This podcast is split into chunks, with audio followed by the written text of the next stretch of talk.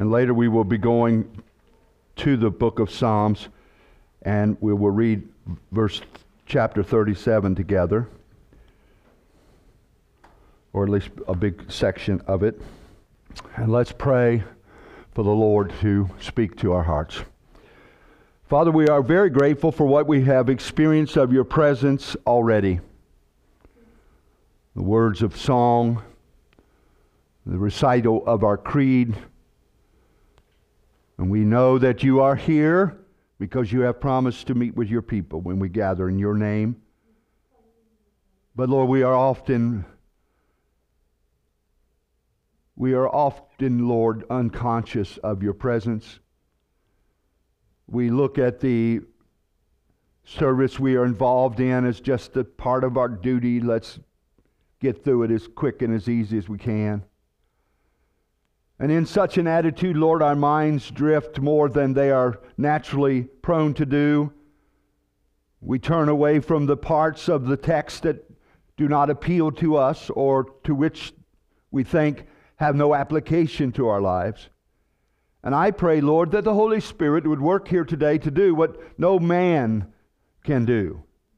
And that is to quicken the word and quicken our hearts to receive the word that it might bring forth fruit. God in trouble sometimes, and fear in the hearts of many. We pray that your word would come forth, Lord, to comfort. And we will give you praise and thanksgiving for it. Help me to su- succeed, Lord, in bringing out the word as you would have it. And we bless you and thank you for that in Christ's holy name. Amen. So let us read Matthew 5, verse 5. And let me just say to you that this is obviously going to be a very long journey. Uh, we're not getting very far very fast. That's because there's a ton of stuff to talk about. And I, I want to unpack it all. And even last week, which I thought was a very comprehensive message about comfort and mourning, uh, there was just so many other things that were left off and we could have dealt with. So I pray that I ask that you continue to be in prayer over the weeks ahead so that I can just plow the field. There's so much here. But let's begin before and let's read our verse and then we will go. Blessed are the meek, for they shall inherit the earth. Now, again, I want to remind you our journey is called The Spirit, the Sermon, and a Struggle. We're looking at the Sermon on the Mount and highlighting especially issues of of uh, spiritual warfare and the work of the Holy Spirit in the hearts and lives of people.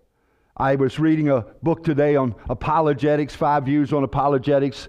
This morning I was reading before church, and, the, and the, one of the men reminded uh, me and what you know that no human being has the capacity to make the word real in the human heart. The Holy Spirit has to do that and we need to call upon Him and rely upon Him for that. And so we've been going through this trying to do that. And we looked last week at the topic of mourning, and we said, we asked, how would the people have heard that? Remember, so many times we come to Scripture, and there are all these layers of stuff that we've gotten through the years. Well, I, at this church, I was taught this, and at that church, I was taught this, and at that church, I was taught something else. And one of the ways we can tear away all of the, the layers, if you will, and get back down to the, the meat, is by asking why, how would the first people have heard these words? What's the first thing they would have thought when they heard it? And we looked at that last week with the respect of mourning and the implication that Jesus is the Messiah. The Messiah comes to bring comfort for the mourning.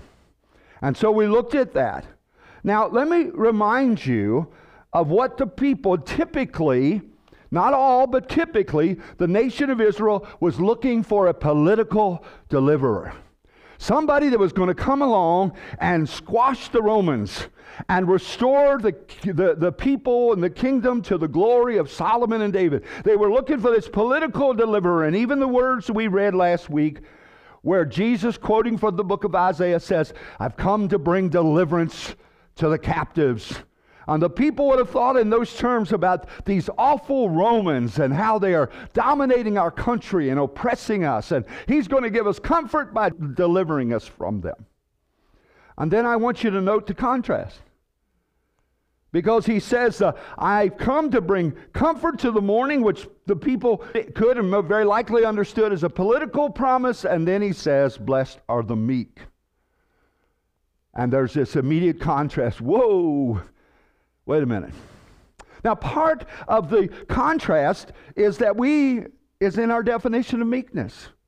What does the word meekness mean? When the Bible talks about meekness when it talks about us exercising meekness, what does it mean? Well, we, we have to be careful because most people, not all, but most people think that meekness equals weakness.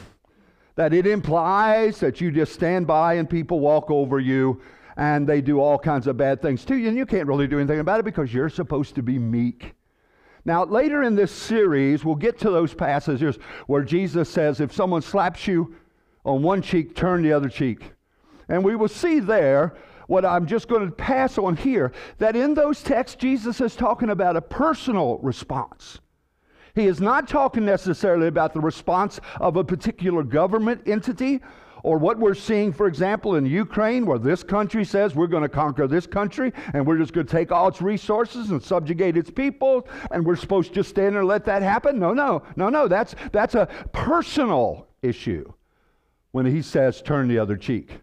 And I will come back to that later in the message, so don't get off too much in the, in the uh, uh, political, geopolitical stuff right now. But many commentators, in fact, for example, one commentator says that these three first Beatitudes, poverty of spirit, mourning, and meekness, go together. They're all part of one. And so you got the poor person who is powerless, and then you got the person who's mourning, and then you got the meekness, which naturally they would argue has to do with weakness. A meek person is weak. The Story of God Bible commentary suggests that these three Beatitudes deal with the humility of the poor and therefore the powerless. Remember, in, the, in that day and culture, if you were poor, you were absolutely had no power, no ability at all. We didn't have these kind of government structures we have today, safety nets, and so forth. And there are certainly elements of truth in the proper perspective. But I want you to see that the word meek does not mean weak. Now, listen to how, how, uh, how deep this is ingrained. William Barclay says, and Barclay, by the way, lived quite a long time ago. I'm going to say within uh, about 100 years ago, but I could be wrong about that. It says, nowadays it carries, meekness carries with it an idea of spinelessness and subservience. It paints the picture of a submissive and ineffective creature. James Montgomery Boice says that meekness does not mean weakness or indolence or cowardice. I want to tell you that uh, I wonder, and you and I have to examine our hearts for this, but are we sometimes justifying cowardice in the name of meekness? We need to think about that. Listen to the Vine's expository dictionary of Old and New Testament words because I'll read this, but just to get it, double it up for you. It points out that the word, the Greek word translated meek in this text, is not easily brought over into the English. That is, the words that we use to define the Greek word are insufficient because it's one of those words in other languages that just can't be brought over perfectly.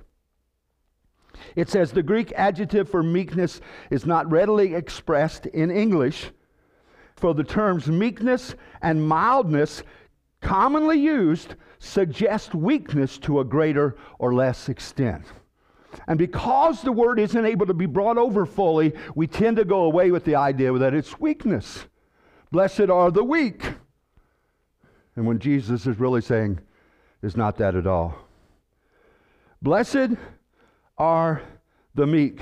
Again, in contrast to this idea of him coming as a political deliverer, now we have him apparently, if we use the attitude or the definition of weakness, then we have him advocating submission to an oppressive power. Now, before we can go further to unpack that, and I hope to be able to lay it out to you today, we need to talk about a corollary issue, which is pride. What is good pride and what is bad pride? Now, I'm going to use the definition here of, uh, from the World Book Dictionary. I emphasize from the World Book Dictionary because it was part of the World Book Encyclopedia. And as you know, in our culture, words are being changed all the time. And a word that used to mean this is now being told we can't use that word, like mother. You know, we need to use birthing person or penis person, but we can't say male or female. Well, okay, knock yourself out. I'm going to use the same language I've always used, and I hope you'll come visit me in the jail when they send me down there, okay? It's nonsense. But the, the dictionaries assume they can just rewrite it and then all of a sudden the world will pick up on it and say, oh, cool.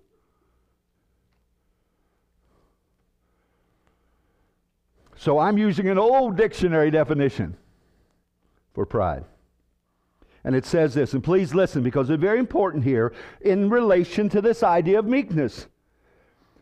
So the World Book Dictionary says that pride implies pleased satisfaction with what one is, has, or has done and suggests either proper self respect and personal dignity because of real worth or excessive self love and arrogance because of imagined superiority.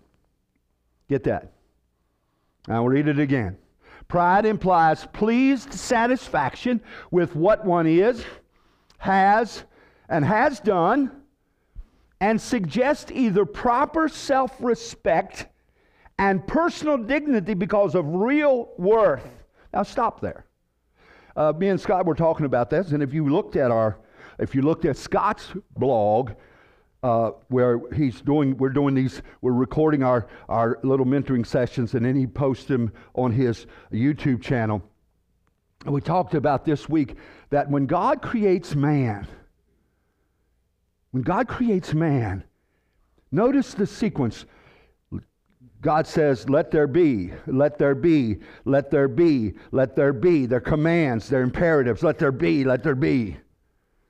But then when he comes to humans, he says, Let us. And, and one and John Calvin said he moves from command to consultation within the Trinity. Father, Son, and Holy Spirit, which conveys uniqueness of man, created in the image of God, and therefore of great personal worth. See, children, we oppose sin that destroys humans, but we love people because they are made in the image of God. And it is why we pray even for our enemies, because they have value that we can't always appreciate in our hearts and lives in some of the folks that are so broken and bitter in our lives. So there is a place for you to have a sense of, yeah, look, what I've done, not, not in a prideful sense, I did it all, but I took what God gave me and I used it to make my life worthwhile and beneficial and fruitful for the people around me some of the stuff that's going on in our culture. And I feel sorry for people. And I, I say this specifically with respect to trans people boys who think they're girls and girls who think they're boys. And I'm not trying to condemn you, I'm asking you what difference that will make 40 years from now. It, it denies your worth it says you are not worth something until you achieve something you can never achieve, which is to turn yourself into a different gender, which cannot be done. And our culture is so blind to this. As just I just say it in presto, I'm that. And the people that really go through the transition go through years and years and years of physical hell because they have to take hormones the rest of their lives. And if they stop taking them, their body naturally begins to revert to the other gender. You don't snip off the parts and presto, you're that.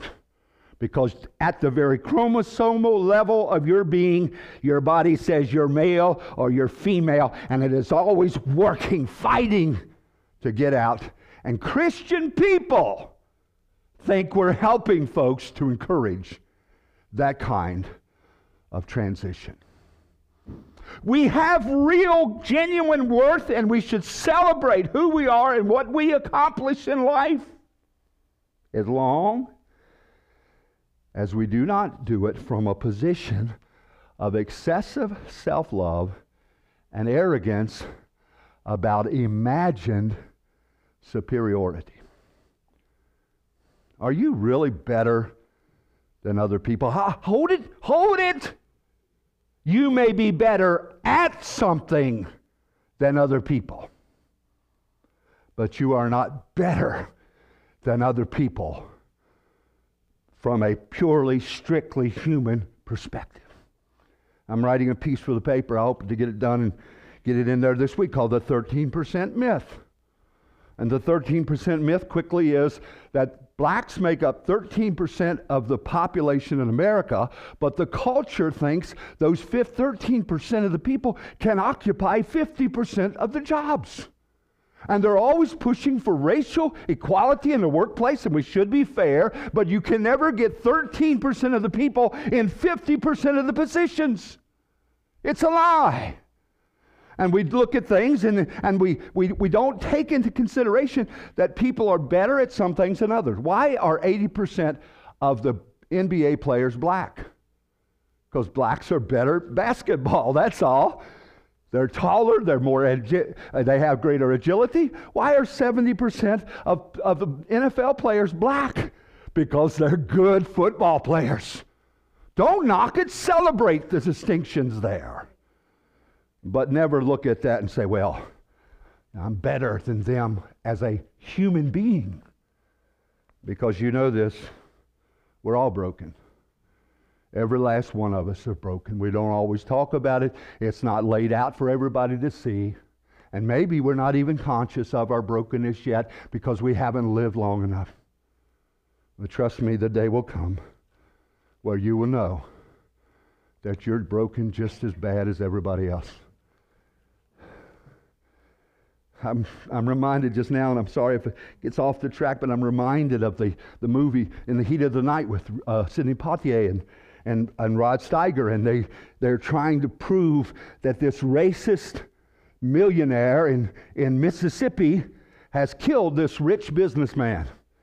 And in one scene, uh, Sidney Poitier, who's been forced into this role, he, he comes out and he says, I can bring him down.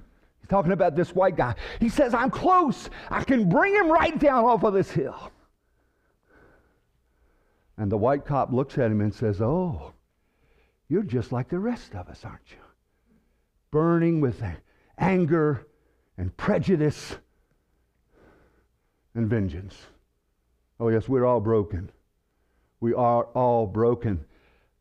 But we have value because we're human beings created in the image of God. And when I use that and I justify things and I think I'm better than everybody, that's an imagined superiority that doesn't exist. You heard about the little boy was out trying to play ball with himself. Well, many of you never had that experience. You've lots of friends, but he threw the ball up and he went, whoom. And before he went, whoom, back up, rewind. He says, I'm the greatest hitter in the world. Whoom, and he missed the ball. He picked it up and he tossed it up again. He said, I'm the greatest hitter in the world. Whoom, and he missed again. So he picked the ball up. He looked at the ball. He looked at his bat. He didn't know what was wrong. He threw it up again. He said, I'm the greatest hitter in the world. Whew. And he missed it. Scratched his head a minute. And then his eyes lit up and he said, I'm the greatest pitcher in the world. That's the way we are, isn't it? We just keep looking for something to say, I'm better than somebody else. And we all got it. See, good pride is taking pride in a job well done, a hard job. Have you ever done anything and you've stuck with it until you got it done and then you stand back and say, Yeah, I did that? It's not arrogance. If you say, I did it, you can't do it, that's arrogance. But to say, I did this, I put my effort into it, I can say, I'm proud of my children. A community can say, We're proud of our clean streets or our crime free streets today. But bad pride is that that takes too high an opinion of yourself. I'm better looking than everybody. I drive a nicer car. I live in a better house. And therefore, I should have certain perks and certain treatments. People ought to get out of my way when I'm on the road. They ought to leave the best parking spaces for me. And that little girl at Walmart, she ought to be checking me out quick and right and not give me any grief about it. Now, that's arrogance that says I'm better than the person who's waiting on me. That's God, I'm better than they are because I don't have to work at Walmart. Well, you might not have to work at Walmart. Maybe that's because God's blessed you differently and it still came from Him. What does Paul say in the New Testament? What do you have that you did not receive? And if you received it, why are you so arrogant about it? We strut around about our good looks as if we had anything to do with that. You went in your mama's womb and said, You know, when I come out, I want to have blue eyes, blonde hair, shapely hips, you know, everything just perfect. And the dude comes out, you know, and he's, he's all, his pecs and his, all his other stuff are, are chiseled, you know, he's got these chiseled abs. I got a six pack. You just can't see them underneath the flab, that's all. They're there. But you see this idea? We think that, don't we? I'm good looking. That makes me better than other people. And you didn't do anything about that. You didn't choose that. That's a pure, uh, that was random chance. And then if we peel off the five and a half pounds of makeup that you go on through every morning,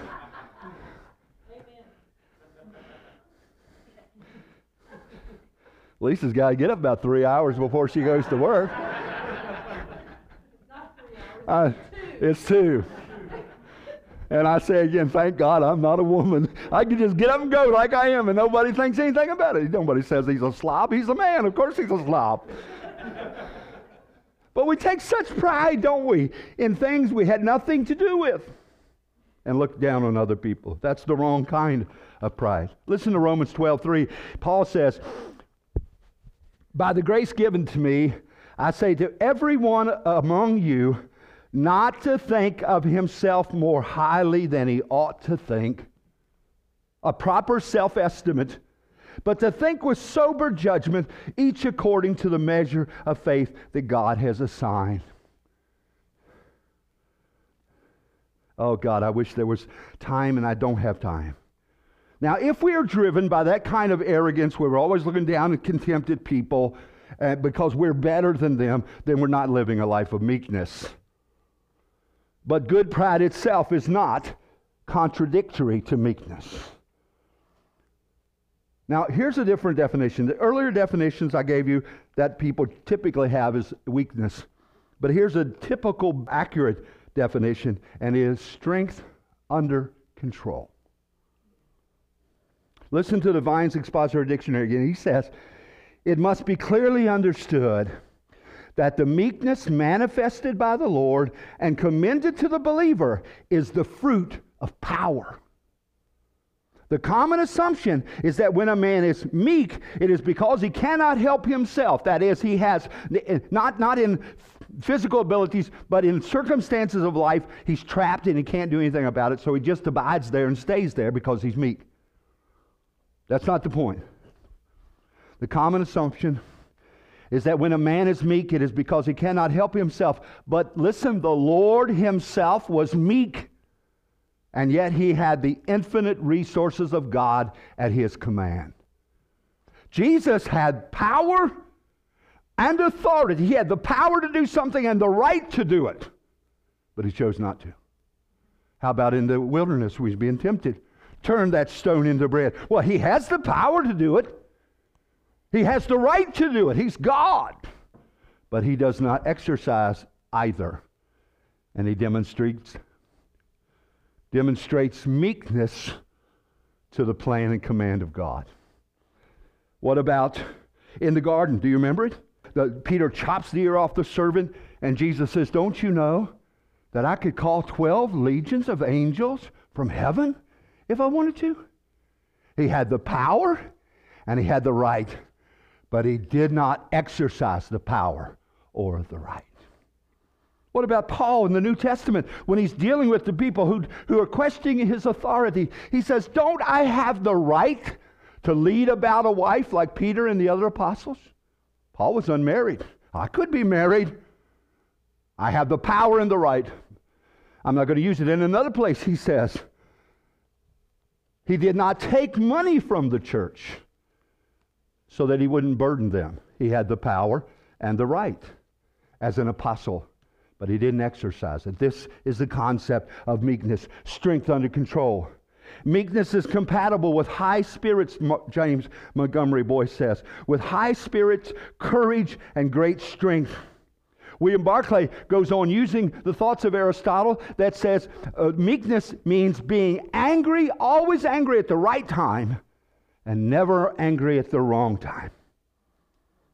Paul says in Ephesians, be angry, but do not sin. There is a right time to be angry. Now we see this in the life of Jesus. But now I want to give you another one. We've looked at some modern day definitions, but let us turn to the book of Psalm 37, which is where Jesus quotes this text from.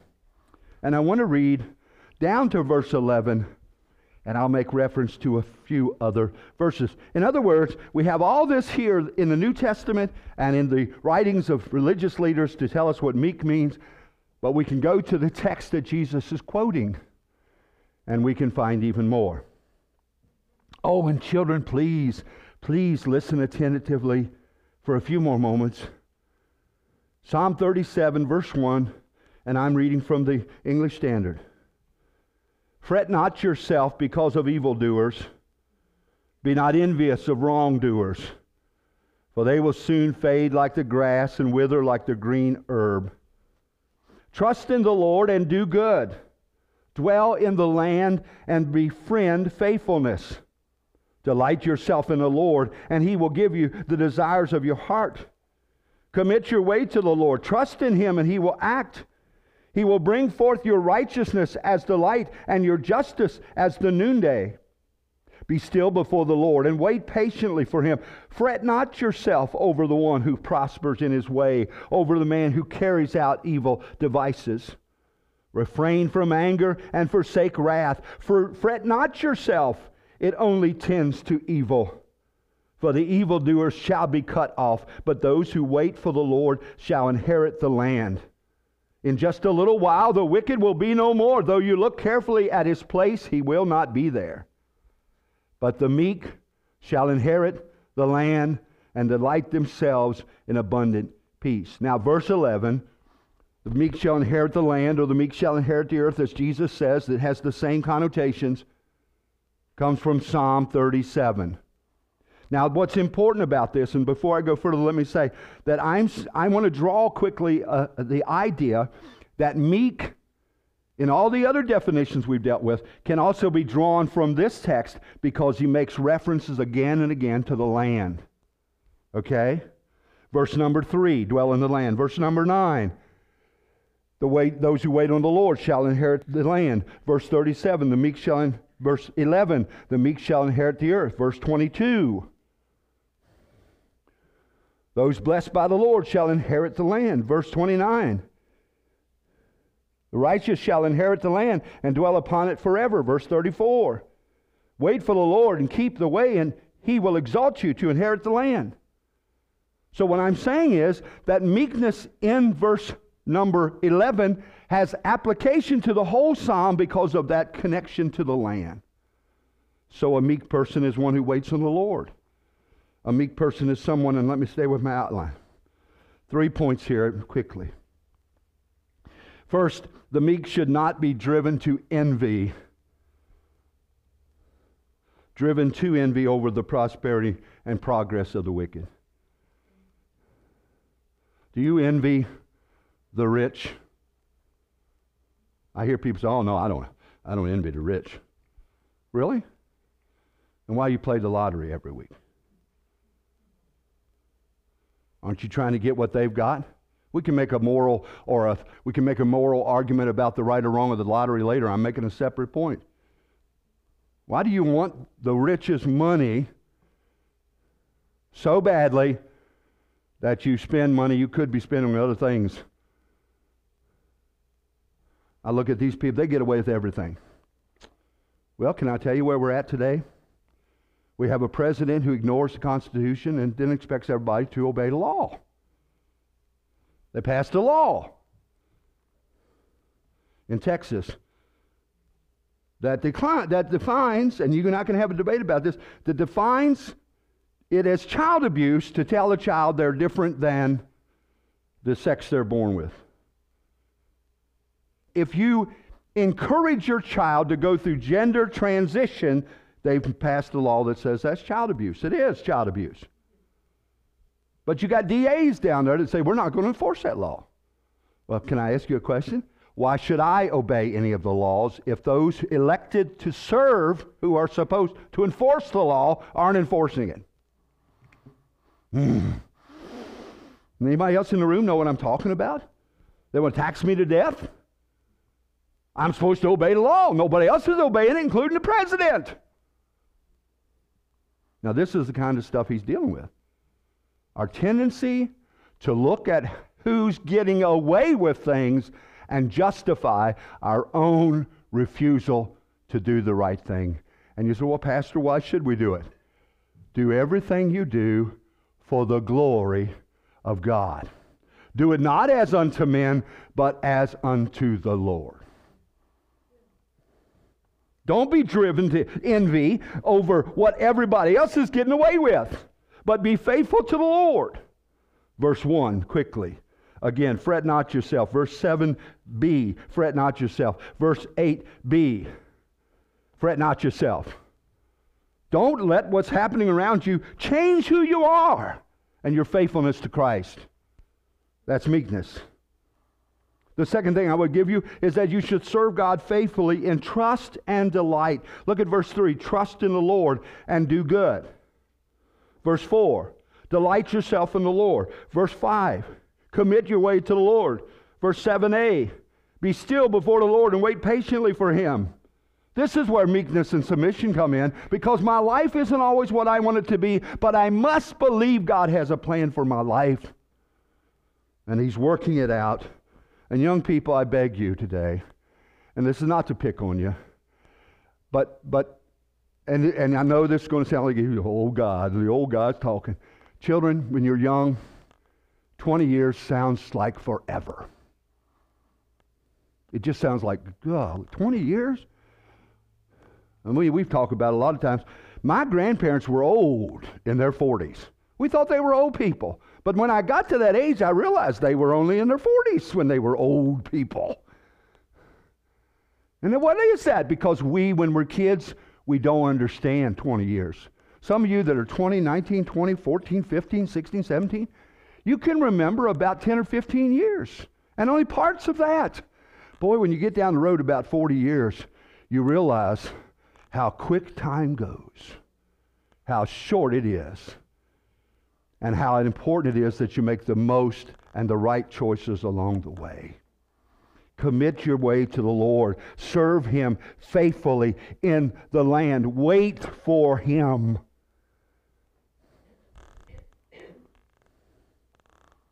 And it'll seem like a long time, but it's worth the wait. And I will say this to you, young people, please, please hear your pastor. I try to say it with the greatest love. I was encouraged. Last week there was a piece in the New York Post that said young people in America are waiting longer to get married and waiting longer to have sex. Hallelujah. You're not going to lose it by the time you're 30, I promise you. There's just as much magic and wonder in the sexual relationship when you're 50 as there is when you're 15. You got time. Wait on it and find the man or woman that will stand by you even when you can't perform in the bedroom. And can somebody in the room say amen this morning? We talk about real stuff, okay?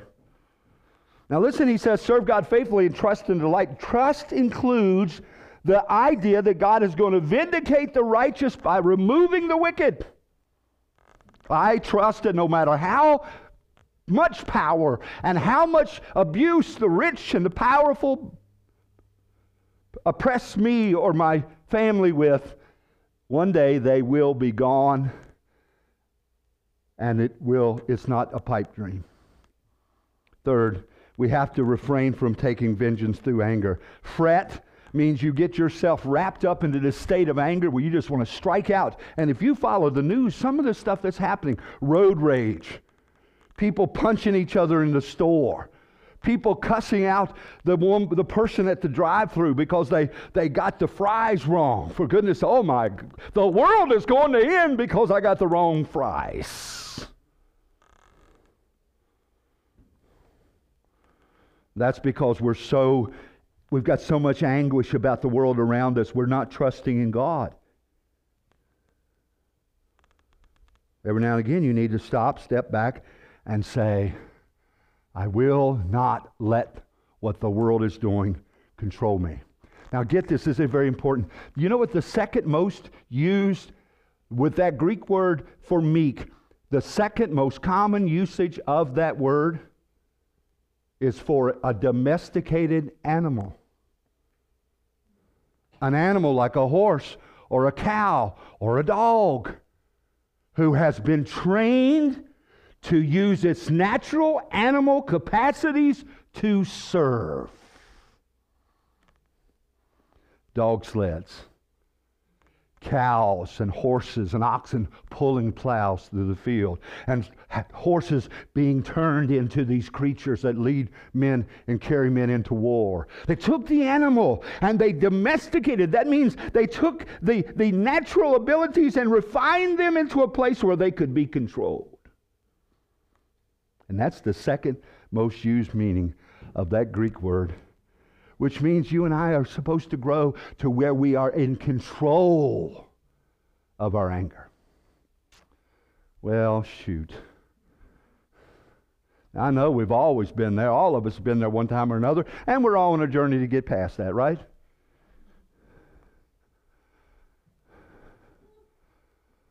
Well, I'm going to tell you right now, I could not help myself. They pushed the buttons, they pushed the buttons, and they pushed the button, and finally that was it. I just had to let it go. And I gave them a piece of my mind. You ain't got many pieces left. You better be careful there. Isn't that what we say? I just couldn't help myself. This is a whole part of growing in Christ is to recognize I can't help myself. Sorry to our Facebook forgot and went out of the frame. We've, we've got to learn this. This is part of being meek, is to say, no, I'm not going to react like the world would have me react. I'm going to be faithful to Christ. Now, let me quickly say this and we're done. We'll say, Pastor, meekness is not weakness, but yet we're supposed to submit to situations. Are we passively to endure persecution or, actively? We actively endure persecution. What does that mean? Or oppression. We active. You look for opportunities within that to do good. Verse number one. Or verse number two. Trust in the Lord and do good. Verse five. Commit your way to the Lord. When you understand what God's ways are, you commit to doing that even in the face of opposition and difficulty. Blessed are the meek, blessed are those who are in Christ, who are coming under the direction and the discipline of the Holy Spirit to be faithful to the Lord even in the time of oppression and mistreatment, whether whatever the cause. Amen.